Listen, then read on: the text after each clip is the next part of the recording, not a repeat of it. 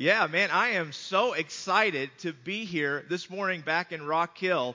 Uh, you know, Heather and I, my wife, we are actually born in the South. We're born in Louisiana and Texas, and it's always a joy, right, to come back to the South from the Northeast where we're serving. And I'm so thankful for Pastor Steve and your team here allowing me to be here uh, this morning. Um, this is actually the first time that my wife has been here. I actually have been to the mission conferences and met some of you before and had the privilege of being here before, but this is uh, Heather's first time here, and so I'm really excited that she's here this morning. But uh, we could not bring our kids, and so I thought the better thing would be to show a picture of our kids so you could see them uh, because they are very full of energy. And anytime you want to keep them, you can let me know, and I'll somehow make an arrangement. This is my daughter, Abby. She's 10, going on like 14 or something. I don't know. And then this is my son, Micah, who is 8. And uh, the reason I'm showing them to you, and Heather's actually in a Sunday school class, is that I want you to know that as we church plan in Rochester, they are every bit as part of our team as we work to see God's work done in that city and throughout the Northeast. And I know a lot of times pastors can come and they talk about uh, you know, all kinds of things that are happening, but I wanted you to know that my family is really central to what God is doing. Uh, he's working through my kids, He's working through my wife, and, and they do awesome things. I want to give you a quick update about Discovery Church, but we're going to be preaching and talking today from the book of Colossians. And so you can go ahead and turn to Colossians chapter 4, verses 2 through 6, and just keep your finger there, uh, and we'll get back to that in a minute. Uh, Discovery Church is a little over two years old now, and uh, we have seen just this year some pretty incredible things. One of the things that has been most powerful to me is just in the first six months here, seven months, we've seen 12 people come to faith in Christ. That's just awesome uh, to see people. And sometimes it's very slow how people take steps of faith, but 12 people is pretty amazing. And then over the course of our history, uh, because you guys have had such a big part uh, in us being successful and us, you know, praying for us and being friends with us as a church, you guys are awesome to us. Uh, we've seen 14 people get baptized, and we continue to see people take steps of faith every day. One of the things that's so powerful this year is that at the beginning of this year, we started praying very quickly and asking God to grant us greater favor in our community. That's a great prayer to pray. Just help us to, to be good to our city in Jesus' name. Help us to, to help our city and to, to love our community and to find ways, new ways that we can uh, begin to have friendship with them. Because people are skeptical, quite honestly, in the Northeast. They're very skeptical of a new church. They're very skeptical of us. And so we've prayed this prayer. One of the great things that's happened is we've started a very long term partnership with a ministry called Cameron Community Ministry. And what they do is they serve food. They serve food to people right off the street. And uh, we have started going there and serving food as a church helping with their after school program, helping with their tutoring program. And this partnership came because of the prayer that we, we really spent time praying and asking God to give us an opportunity like this. And look how He opens the door. Isn't that incredible? He opens the door for God to do things where you didn't think was possible before. It's pretty amazing. Another thing that happened, this just happened, I'd love to share this with you, is that we have a, a, number of smaller towns on the west side of Rochester. Uh, they're suburb communities, and I'm sure you understand what that means. But we, we are in the town of Gates, and there's a town of, of Chili. Now, get this it's spelled chili, but they say Chili. How does that work? I don't know. But uh, in the town of Chili, we've really been seeking to help the town and to become more involved with the town. But the town has been very closed. Well, this past week, because I believe of prayer, guys, because I believe of prayer, this town of Gates, who had their bicentennial celebration, invited us to be at the celebration, to set up a booth, and to serve the people of Gates. And we served over 80 families there uh, in such a powerful way. We set up a kids' booth, we painted faces, we did balloon animals, and we just served people. And then the very next couple of days, the town of Chili, who has been very close to us being involved, opened their doors and invited us to the 4th of July celebration. Please just come and serve that day, they say. And we went and set up a booth there. And over the last week, listen, we connected with 200 families because of God's work. Isn't that awesome? It's awesome what He does. And I'm so thankful. So Discovery Church is doing great. We're growing. It's slow and it's it's consistent, but we know that God it, it can only do great things in our midst. Uh, which kind of brings me to the point of today, because all of this, the reason we do any of this really, is because we're on mission for Jesus Christ. Amen?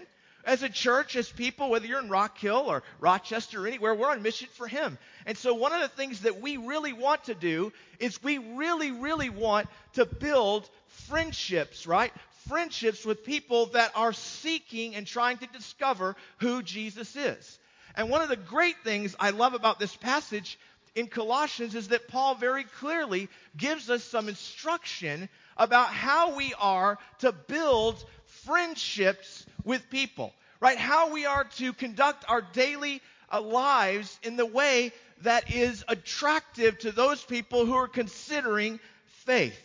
And I got to tell you, this passage, every time I read it, uh, it challenges me. So let's read it together. You find in your Bible Colossians chapter 4, verses 2 uh, through 6, and we'll just read it together real quick, okay? It says, Devote yourselves to prayer with an alert mind and a thankful heart. Pray for us, too, that God will give us many opportunities to speak about his mysterious plan concerning Christ. Paul says, That is why I am here and changed. Then in verse 4, he says, Pray that I will proclaim this message as clearly as I should. Live wisely among those who are not believers and make the most of every opportunity. Let your conversation be gracious and attractive so that you will have the right response for everyone. That's a powerful little section of scripture. And I want to give you just a, a real quick understanding of this context so you can understand. Uh, this is a letter from Paul written from prison. And the great thing about this is that as he's writing this letter to the church at Colossae, the Colossian believers, he's writing to them and they are a new church. They are a new church and they're having some struggles. And one of the great things in this book is Epaphras is there with him, and Epaphras has come to know Jesus probably when Paul was in Ephesus, and then Epaphras went back, right? He went back to Colossae, which was his hometown, and likely started this church. Isn't that awesome? He started this church. He became a believer and went back to tell his friends. That's awesome, isn't it? And so, as a result of that, this church is growing. It's growing and they're reaching new people. And so Paul goes through this whole letter to give them some instruction about Jesus, about why he is sufficient and why he is the absolute uh, best way to do life. He's going through this very painstakingly. And at the end of this letter, as we just read, he's like, I have some final instructions for you about how you are to build relationships and to make friends. It's, it's strong. And, he, and the way he says it is he gives a number of pieces of wisdom that, that he has learned and that we are learning in Rochester. And these are hard things to learn. They're hard things to put into practice. But as I read them, I can, I can really see three primary points that Paul is making. And I'd love for you to, if you want to, to write this down. Feel free to underline stuff in your, in your Bible or in your notes as we go through this. But I want to go through a couple points. Here's the first one, okay? And you can write this down in your program if you want. The first point I think Paul is trying to make from these scriptures is this to pray for opportunities, to pray for opportunities in all circumstances. Pray for opportunities in all circumstances. He says, devote yourselves to prayer with an alert mind and a thankful heart. What he means is that as believers, we are to have a devotion, right, to prayer, a devotion to prayer, and to pray for the opportunities and the friendships that we might can make. Not only to pray for, for God's mission to be done in this world, but to pray for other people as God places them on our mind. And then he says to have, right, an alert mind, to be alert to be spiritually alert. How many times do you go to work or go to the game or whatever and, and you just kind of turn off everything, you know? Have you ever done that? Where you just kind of do what you have to do. I know some of you have done that. And, and, you just get through the day. Well, Paul says, no, don't do that. Don't just get through the day. Turn your, turn your spiritual sensor on and, and be alert to the things that are happening around you. The reason why is because God may just do something right in your midst. He might just do something with some relationship or some situation. You just never know. And so he says, be praying for the many opportunities. Well, what does he mean? He says, pray for the many opportunities to speak. What's he talking about? He's talking about praying for people. People. Because conversations are with people. Amen? And so he's saying, pray for people that you're going to be talking with. Pray for him regularly, every day. In fact, in such a way, he says, devote yourself to this. And then he says, Look, I'm in chains here, but please pray for me that I have opportunities as well. So the circumstances for Paul, they're not good, are they? They're not good. But he's still saying, God, give me opportunities. Give me opportunities. You know, this is hard for me because I, you know, you go fast paced life, man. And I, I, do too. And you know what helps me to do this? And we've tried to do this at Discovery Church. You know, we're, we're not perfect. We're trying to figure things out too as we walk in faith with Jesus. One of the things that we do is we take a card or our, or our phone, and I tell people, I said, make a list. Yeah? Make a list of three people that you are intentionally praying for that God would open their spiritual eyes to the gospel of Jesus. Be intentional about it. Pray for them daily. Pray for them as they come to your mind.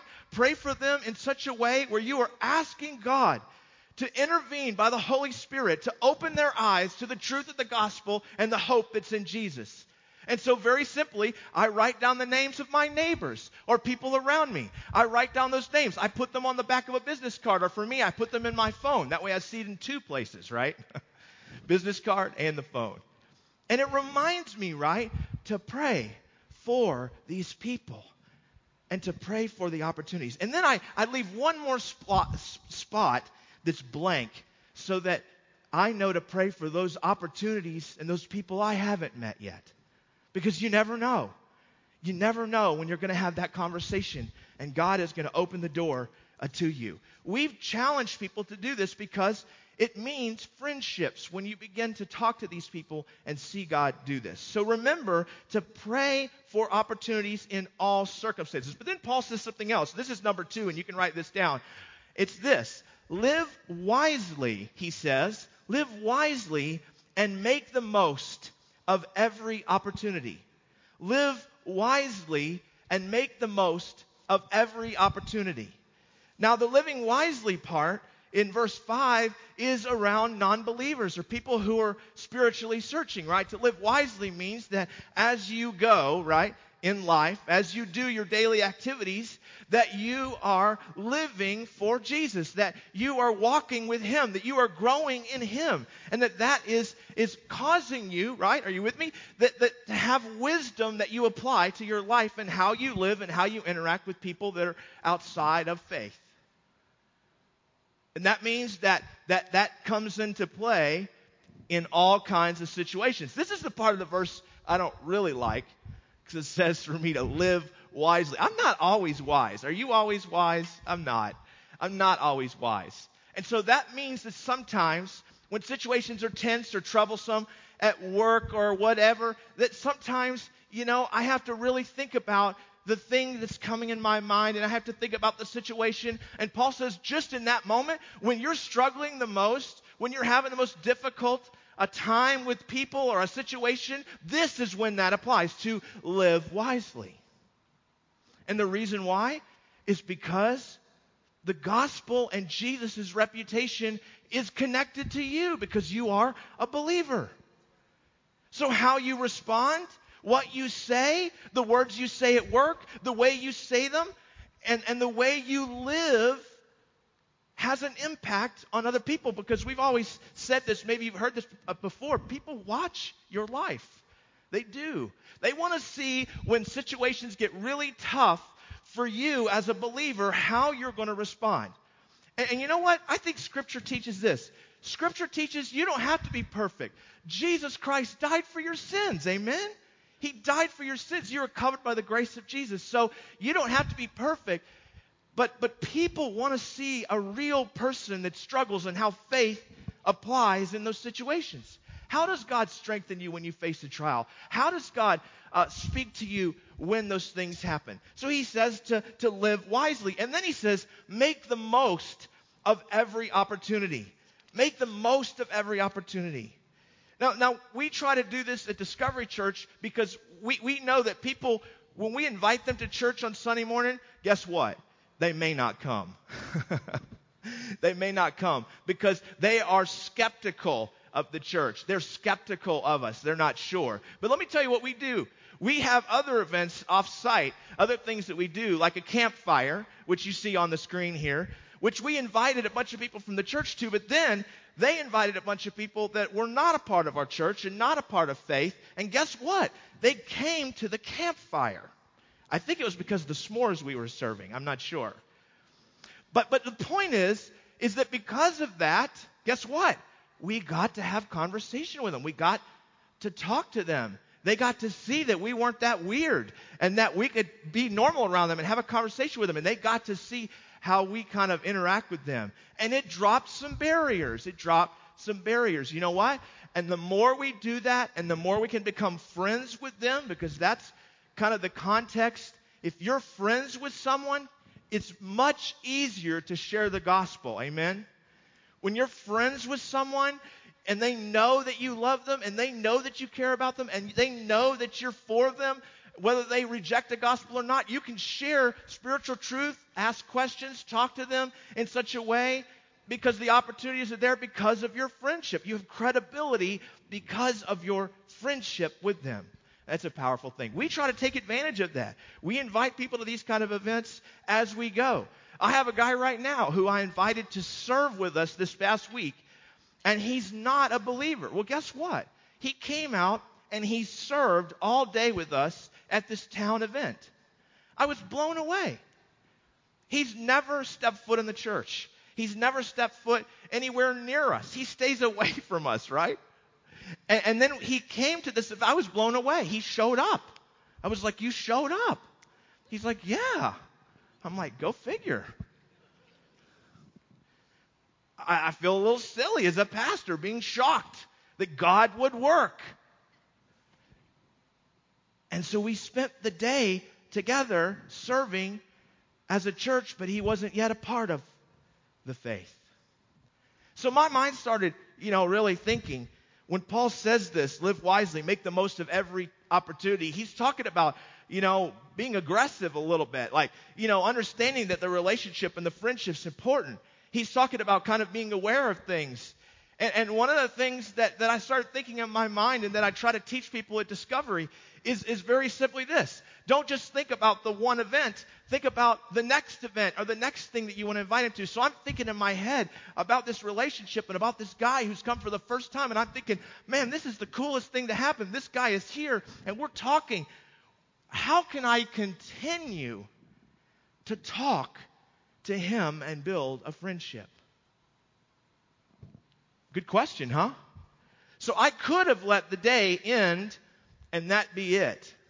But as we were leaving, I mean, we were there a long time, man. I was like a zombie. 10 hours or whatever. I was like, uh, let me get out of here. Where's my car? What car am I driving? Do I own a car? I was like, where am I?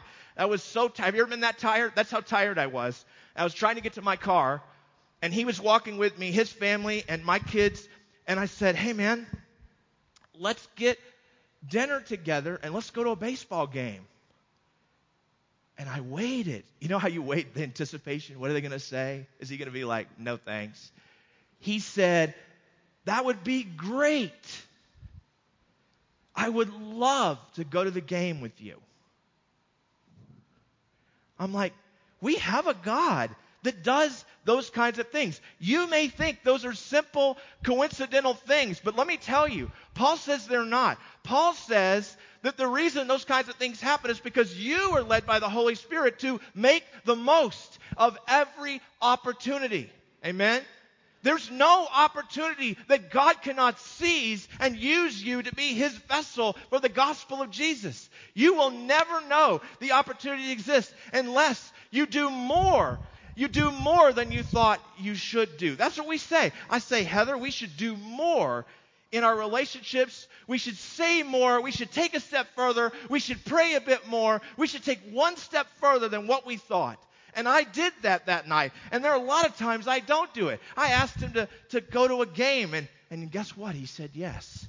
You know why? Because I believe God wants people to come into his kingdom. He wants that to happen. So Paul says, do that. Live wisely. Make the most of every opportunity. So he says, pray for all, pray for the opportunities in all circumstances. And then he says to live wisely and make the most of every opportunity with unbelievers. And finally, this is number three. You can write this down on your, on your program or in your notes. It's verse six. He says, let your conversations, let your conversations be gracious and attractive. Let your conversations be gracious and attractive. Verse 6 literally says, Let your conversations be gracious and attractive so that you will have the right response for everyone. I love this. This is what we're talking about. This is about when you have the friendship and you have the relationship.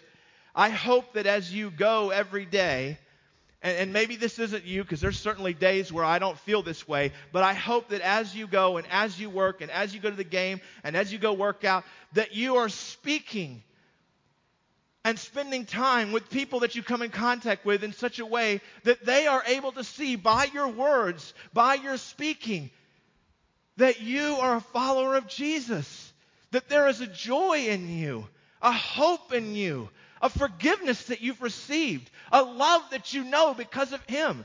And that this conversation and talking that Paul is saying is attractive to people because of what Jesus has done in your life. You know what people want to know more than anything else?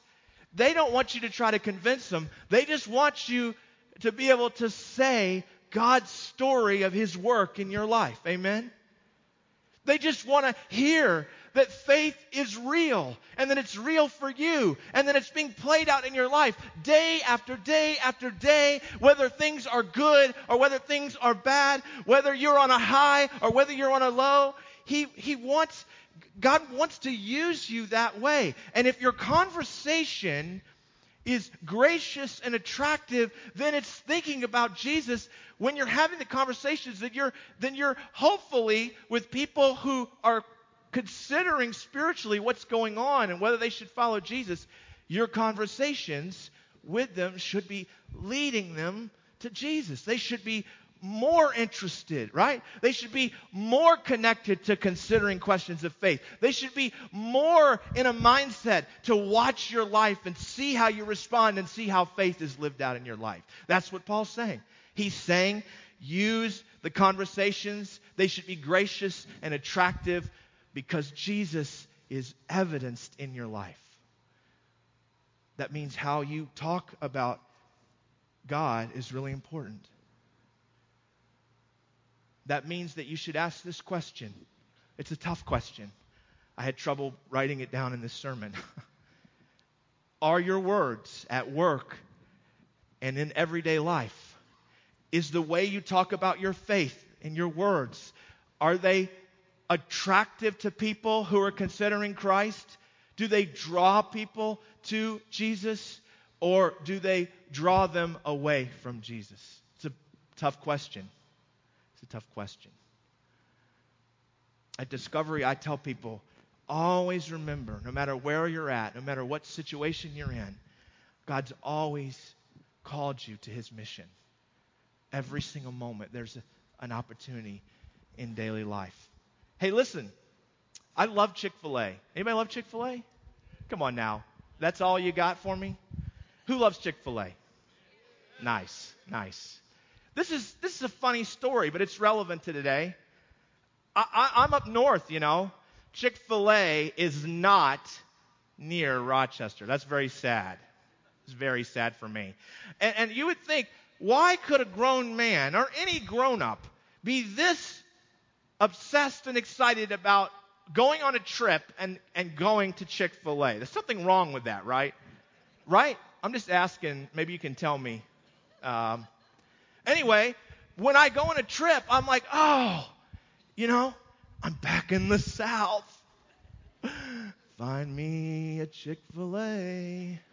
It's fast food, people. I mean, what is wrong with me? But this is how I roll, okay? So I'm like, man, I got to get Chick fil A. Even here today, Jamie picked us up. I'm like, I'm trying to fit in a Chick fil A. He goes, you know, they're closed on Sunday. I go, no! Because I couldn't remember, because I'm out of that circle. But anyway, I start going. I would take these trips because when you're church planning, you take trips like this. Like you come speak here, you talk to partners, you come to mission conferences, right? Are you with me? So we go down to different places and I go to Chick fil A. I come back to my family and my kids are at home and I'm like, honey, guess what? I ate at Chick fil A. I don't know. That doesn't really do anything in my family, but they're like, yeah, whatever. We need you to mow the grass or whatever. Uh, so I'm like, you know, it's really good. So my kids, for, for a couple years, they've been hearing me talk about it, right? They've been hearing me talk about it. Oh man, I had chicken and biscuit. Man, it was great. I had this, I had this. Different little trips, off and on, right? I come home and here. Then they start talking about it. I'm like, this is weird. This is weird. I mean, at the time, they would be like, oh yeah, we're excited about Chick fil A. I'm like, really? You don't understand Chick fil A. But they're talking to me about it. And as things go on, they talk more and more about Chick fil A, how good it is, how great it is. I'd be in a conversation with somebody, and somebody would be like, Yeah, Chick fil A is great. And my daughter would go, Yes, Chick fil A is awesome. It's the best restaurant. There's only one problem they've never been. How does that work? My son would be like, Oh, it's the best. Abby's like, yes, it's, it's so great. Chick fil A. So great. And I would even say, you've never eaten it. You've never been to the restaurant. You've never tasted it. You've never even seen one. Maybe the logo at best. But listen, do you know why they loved Chick fil A? Do you know why they were so into it? Into it? You know why they had so much excitement about it? Is because I talked to them about it. I told them how great it was. I told them how good it was. And listen, in, in a kind of funny way, people will learn about Jesus from us and decide to follow him because of the way we talk about him because of the way we speak about him, because of the hope we have in him, because of the forgiveness we have received from him, because of the love that we know from him. And if my kids can get crazy excited about a fast food restaurant, then I've got to believe that our God in heaven can use you and me to talk about Jesus to take every opportunity to pray for others and talk about the joy and the love that we know in Jesus. And let me tell you something I believe that people want to know it and they crave it. And if one person doesn't, then another does. And so don't lose hope in the sharing of the gospel of Jesus. You are on mission for him. You are his vessel of the gospel. The Holy Spirit gives you opportunities every day. And if He isn't, then you can begin to pray for them. I believe in Rock Hill and Rochester that God can do great things if we just honor these simple instructions. Understand that friendship with people is everything. You don't have friends that are non believers. You don't have friends that are spiritually seeking. Pray and ask God to give you the opportunities with friends that are non believers, with people that you can have an impact in their life. You know what? God will do something great. He'll do something great. Just ask Him and believe Him and be obedient to His word. Let's pray together.